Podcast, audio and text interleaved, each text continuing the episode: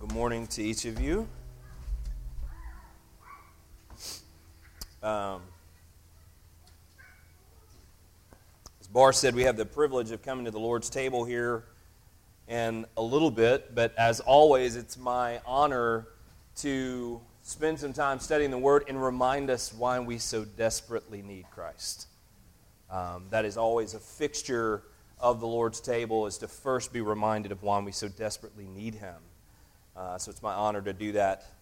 Um, it's our second week in our series, uh, the season of Advent, our series that we have been looking at people that maybe if you were to read these stories, you might think of them less significant, but yet that would be a mistake because it would mis- be a mistake because God, in His infinite wisdom, chose from all time to bestow honor on these individuals. And so we're looking at their lives and tying them even to our own. Last week, we looked at the story of Tamar in Genesis 38. And this week, we'll be looking at the story of Rahab in Joshua 2. If you want to start turning there, Joshua 2, verses 1 through 21. The book of Joshua, if you're unfamiliar with that, picks up the story of God's people after the death of Moses and as they're finishing 40 years of living in the wilderness. If you aren't familiar with Israel's history and how they ended up spending 40 years in the wilderness, God has rescued his people out of Egypt, and he's promised them this amazing land just over the Jordan called Canaan. Moses sends 12 spies to scout out the land, and Caleb and Joshua are among those, and the only ones who are kind of come back with a favorable report of not only is that the land of, of everything they could possibly want, but it's theirs for the taking. But then all the other spies are very much like, no, these, these folks are too big, uh, and so they shy away from going and taking the land. So even though God has um, shown himself to intervene in time and space to provide for his people, even though he has shown himself time and time again in, in the story of Egypt with the plagues that we talked about as a church to, to come in and, and, and wow the people with his amazing provision. They find that this is too much for them, and they don't want to go in. Once the people see how big and bad the inhabitants are, how fortified all their cities are, they're afraid and they're unwilling to trust God. In Numbers 13 through 14, God says in no certain terms that these people who came out of Egypt and saw all of these wonders and yet refuse to trust me now will never see this land. And that they will wander in the, in the desert until this entire generation dies out. So, 40 years later, Moses has died. Joshua has been called to lead the people of, of, of Israel. And guess what? The Canaanites are still there, their cities are still strong. You might say strong as ever, but that would be, looks can be deceiving, as we'll see in our story this morning. I'm going to read the text for us, and I would urge you to follow along in your Bible. And I've said this multiple times. If you don't have a Bible, whether you're here or you're watching on the internet, we would love to get you one. So if you'll just reach out to us, we'll make sure that you have one. Um, just let us know, and we'll, we'll make one available to you free of charge. If you're able, though, would you stand in honor with me in God's Word? As I read it for us. Joshua 2, starting in verse 1. And Joshua the son of Nun sent two men secretly to Shittim and as spies, saying, Go view the land, especially Jericho. And they went and came into the house of a prostitute whose name was Rahab, and lodged there. And it was told to the king of Jericho, Behold, men of Israel have come here tonight to search out the land. Then the king of Jericho sent to Rahab, saying, Bring out the men who have come to you, who entered your house, for they have come to search out all the land. But the woman had taken the men and hidden them. And she said, True, the men came to me, but I did not know where they came, were from. And when the gate was about to close at dark, the men went out. I do not know where the men went. Pursue them quickly, for you will overtake them. But she had brought them up to the roof and hid them in the stalks of flax that she had laid in order on the roof. So the men pursued after them on the way to the Jordan as far as the fords. And the gate was shut as soon as the pursuers had gone out. Before the men lay down, she came to them on the roof and said to the men, I know the Lord has given you the land, and that the fear of you has fallen upon us, and that all the inhabitants of the land melt away before you. For you, we have heard of the Lord has dried up the waters of the Red Sea before you when you came out to Egypt, and what you did to the two kings of the Amorites who were beyond the Jordan, to Sihon and Og, whom you devoted to destruction. And as soon as we heard it, our hearts melted, and there was no spirit left in any man because of you. For the Lord your God, He is a God in heaven above and on the earth beneath. Now then, please swear to me by that by the Lord, by the Lord, that as I have dealt kindly with you, you will also deal kindly with my father's house, and give me a sure sign that you will save alive my father and my mother, my brothers and sisters, and all who belong to them, and deliver our lives from death. And the men said to her, Our lives are yours, even to death. If you do not tell this business of ours, then when the Lord gives us the land, we will deal kindly and faithfully with you. Then she let them down by a rope through the window of her house, and was built was uh, for her house was built into the city wall, so that she lived in the wall. And she said to them, Go into the hills, or your pursuers will encounter you, and hide there three days until your pursuers have returned. Then afterwards you may go your way. The men said to her, We will be guiltless with respect to this oath of yours that you have made us swear. Behold, when we come into the land, you shall tie the scarlet cord in the window through which you let us down and you shall gather into your house and your father and your mother and your brothers and all in your father's household. Then, if anyone goes out of the doors of your house into the street, his blood shall be on his own head, and we shall be guiltless. But if a hand is laid on anyone who is with you in the house, his blood, sh- his blood shall be on our head. But if you tell this business of ours, then we shall be guiltless with respect to your oath that you have made us swear. And she said, According to your words, so be it. Then she sent them away, and they departed, and she tied the scarlet cord in the window. They departed and went into the hills and remained there three days until the pursuers returned. And the pursuers searched all along the way and found nothing. Then the two men returned. They came down from the hills and passed over and came to Joshua the son of Nun, and they told him all that had happened to them. And they said to Joshua, Truly the Lord has given all the land into our hands and also all the inhabitants of the land melt away because of you. The grass withers and the flower fades, but the word of our Lord stands forever. Would you be seated as I pray for us? Father, thank you this morning that as we dig into your word, uh, it is living and active. It is able to judge the thoughts and intentions of our heart. It is able to uh, Give us truth for our time and application for our lives. So, Father, we pray that we would do that this morning. It would do that for us this morning through your Spirit by the blood of Jesus Himself. Amen. I want to share three things we see in the story of Rahab this morning. The first is the diversity of instruments, the second is the power of story, and the third is the beauty of adoption the diversity of instruments, the power of story, and the beauty of adoption. So God has gifted his people this land, but they still had to take it by force. In their way is this highly fortified city of Jericho.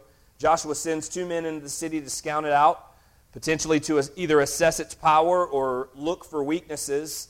Um, and it's here that God pulls together a very unlikely team. These two men from Israel come to stay at what most likely was a hostel for travels, travelers, and it was operated by Rahab, who we're told was a prostitute. Word gets back to the king of Jericho that there are spies in the city, and they put out an all points bulletin searching the city, scouring it for signs of these spies. And inevitably, they come knocking at Rahab's door. And very quickly, we see that in the person of Rahab where her true allegiances lie, as well as our first evidence of Rahab's faith. The reality is, she could have turned these men in. and potentially received either a reward or some sort of favor with the king. But instead, she hides the men and she lies to her own people. She sends them on a wild goose chase and, in some ways, kind of cheers them on. Pursue them quickly, and you will overtake them, she says. But the men are hiding in her house the whole time. What's interesting about this is the gate is still closed, so nobody is out of the woods yet. We're in this position where she has now lied to her people, sent them out on a wild goose chase. The men are not out of the city, they're not out of harm's way, they're hiding in this house, and they are stuck here together. Rahab, to our knowledge, has no prior history with Israel that we know of, no connections, and she has a lot to lose. We're told that she has a family here that obviously she cares about. She's made her living to this point off of Jericho's pagan practices. As a prostitute, this is something that uh, this, this is a, a ripe place to live and work and thrive. And let's be honest, there's not a lot of career advancement in the career of prostitution with Israel. So at this moment, Rahab has become a traitor to her own people. And she's chosen to support a people in Israel without any sort of certainty that Israel will accept or protect her other than the word of these two men. It's a pretty risky thing that she's doing. But if we truly believe in the sovereignty of God, and we believe that God has caused all things to work together for our good, then, He could have caused the servant here to be a military general. How strategic would that be? That the very men commanding these men to go out and come forth and all this would be on the side of Israel. He could have caused the guards at the gate to bow the knee to Christ and just simply let them go and come as they please. He could have called the king himself to repentance and faith to help these men and to allow Israel to have the land. But he chooses a prostitute in a city full of pagans underneath the righteous judgment of God. And it's in this city full of pagans and with this prostitute that we find one who is faithful to God. Listen to her confession in verse 9. And he said to the men, I know that the Lord has given you the land, and that the fear of you has fallen upon us, and that all the inhabitants of the land melt away before you. For you have heard, we have heard of how the Lord dried up the water of the Red Sea before you when you came out of Egypt and what you did to the two kings of the Amorites. Goes on down to verse 11. And as soon as we heard it, our hearts melted, and there was no spirit left in any man because of you. For the Lord your God, He is God in the heavens above and on the earth beneath. Now, right here, in this moment, we're reminded of the power of story. Now, these are things that the Israelites witnessed themselves, but yet in the wilderness over these 40 years, what do we hear? What constantly comes to Moses? Complaining. And what is inevitably what is said when the complaining starts is, We would have been better off in Egypt. Why did you drag us all the way out here with this God to eat manna and, and to starve and to die? We were better off in Egypt. But right here in this moment, the story of God's faithfulness to the people of Israel has reached Rahab's ears and been effective. The very testimony or word of God has reached the people of Jericho's ears and has dealt a blow in the battle before the battle has even begun.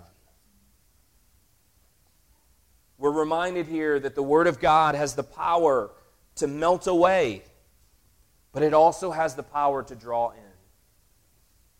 The Word of God here, the work has caused 99% of Jericho to lose the will of fight, to lose the will to fight before the battle has even begun. But for Rahab, it has sparked life. Verses 9 through 11 is her confession of faith. for the Lord your God. He is God in the heavens above and on the earth beneath. That's almost a quote, a direct quote from Deuteronomy of what God wants on the lips of his people.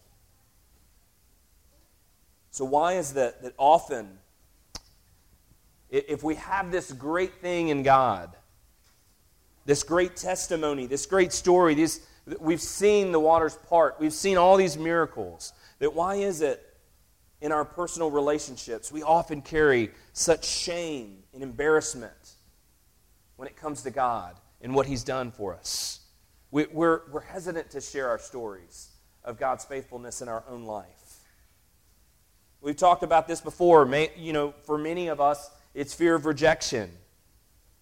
Second Corinthians promises us that we're, we're to be an aroma of Christ, which is death to the perishing and life to those who are being saved.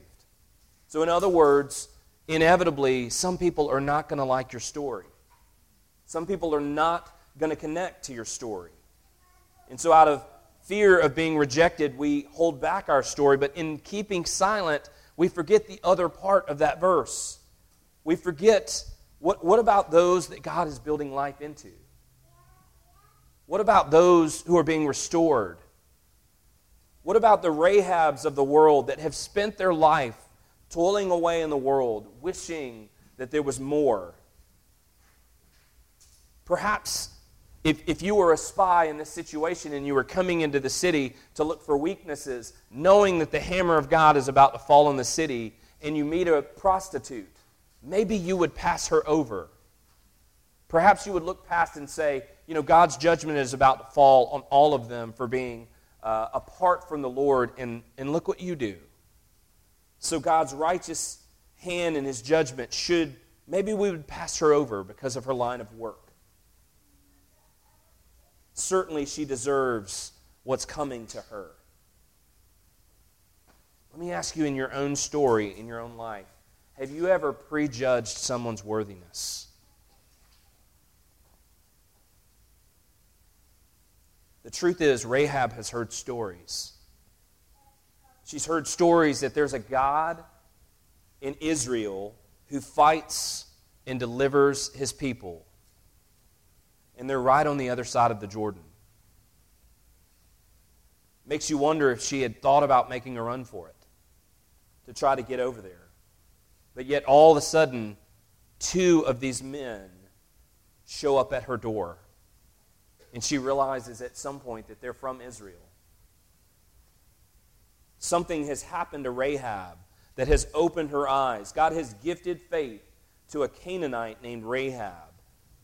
And, and, and listen to this He has gifted her faith because He loved her from the foundation of the earth.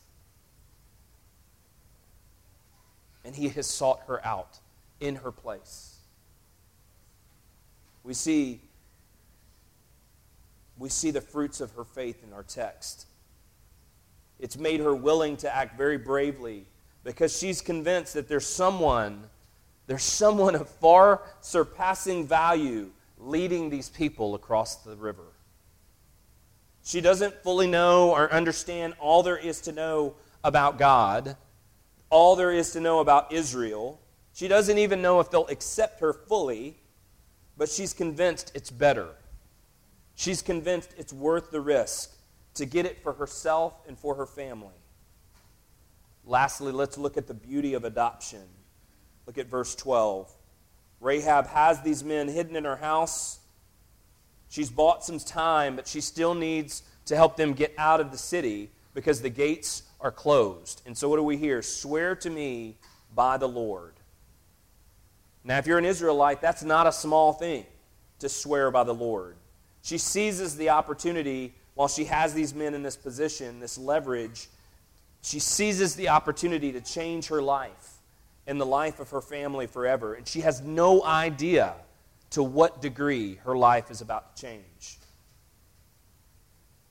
It's interesting. God has told Joshua that they're to destroy the city and all of its inhabitants. Now, wouldn't that include Rahab and her family? So, the reality of what we see is a city under judgment because of their fallenness But what we see in Rahab's story is the beauty of the gospel. That although Rahab may be Canaanite by birth, she is God's by adoption. And in just in case you think that Rahab may sneak into the camp and then somehow kind of be an Israelite wannabe the rest of her life, God makes the story even better when we read Matthew 1. And as we're tracking the lineage, we read this Salmon, the father of Boaz, by Rahab. Boaz, the father of Obed, by Ruth. Obed, the father of Jesse. Jesse, the father of David, the king. So, just in case you think adoption makes you a sub citizen in the kingdom of heaven, read that verse again. Meditate on that verse. Worship the God who made all of this fall into place in beautiful ways so that we could read this and we could worship. We could worship the story of our adoption all the way down to Christ Himself through a prostitute from Canaan, from a city under the judgment of God, about to be let loose. A sinner living amongst sinful people, condemned to die under the righteous judgment of God, but by the grace of God. But by the grace of God. Visited, rescued, and adopted by God's family. And heirs with Christ. Now, useful instruments in the Redeemer's hands, each given a unique and powerful story of redemption through adoption. As we think about this story, and even as we progress out of this room today, or you click off this feed and you think about other ways to apply this, I would love to challenge you to think about your own story. I think what we see in the story of Rahab is so beautiful, but, but one might overlook it. One might only tell part of it. They may only tell the part of once I was an Israelite, once I kind of got in and, and married, and, and then I became kind of a full person. But my history, I don't want people to know I'm from Jericho. I don't want people to know that everyone except my family all my lineage, all my history is dead. It's been judged and it's gone. We may have a temptation to not value that story, that part of her story, just like we don't value parts of our own story. And so I would love for us to consider the fullness, the breadth of knowledge and wisdom that God had in writing your story, and how all of it works together for our good and for the good of God's people. That as their stories go, they reach places that maybe we didn't think they would reach. And they're not always accepted, but they are by those that God has called. They're powerful and effective through His Word and through His Spirit. Do you remember what it feels like to be in awe of God? All that God loved and chose you from the foundations of the world? Or is that something that's, as, as you live the Christian life, that just sort of wears off over time and you forget? If that's the case for you, then the table is, is, is why we offer the table so regularly. The table is meant to remind us of our story. It's meant to remind us of our brokenness. It's meant to remind us of Christ and all that He was for us but it's more than a memory. It's also meant to encourage, it's meant to nourish us. If you are a child of God, then your story holds the entirety of the gospel, just like Rahab's. You didn't get here by chance or by accident. No one sneaks into the kingdom of God.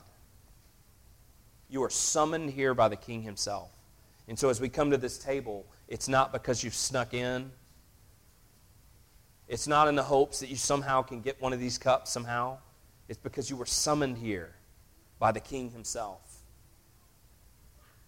If you're like Rahab this morning, then I, I, I, don't have to tell you any of this. You're, you're ready for this table. to be opened. You are, you are ready to rush it and receive the spiritual nourishment and encouragement that He promises to us. But if we look at the life of Jesus' ministry, we see so much of it is de- it's devoted, it is devoted to church people. People who maybe, maybe experience the awe, but it has worn off and they've lost their appetite. And so this morning, the table is just kind of this thing we do.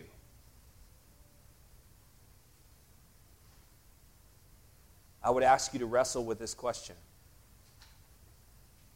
Who do you want more? Christ or anything else? Let's pray together.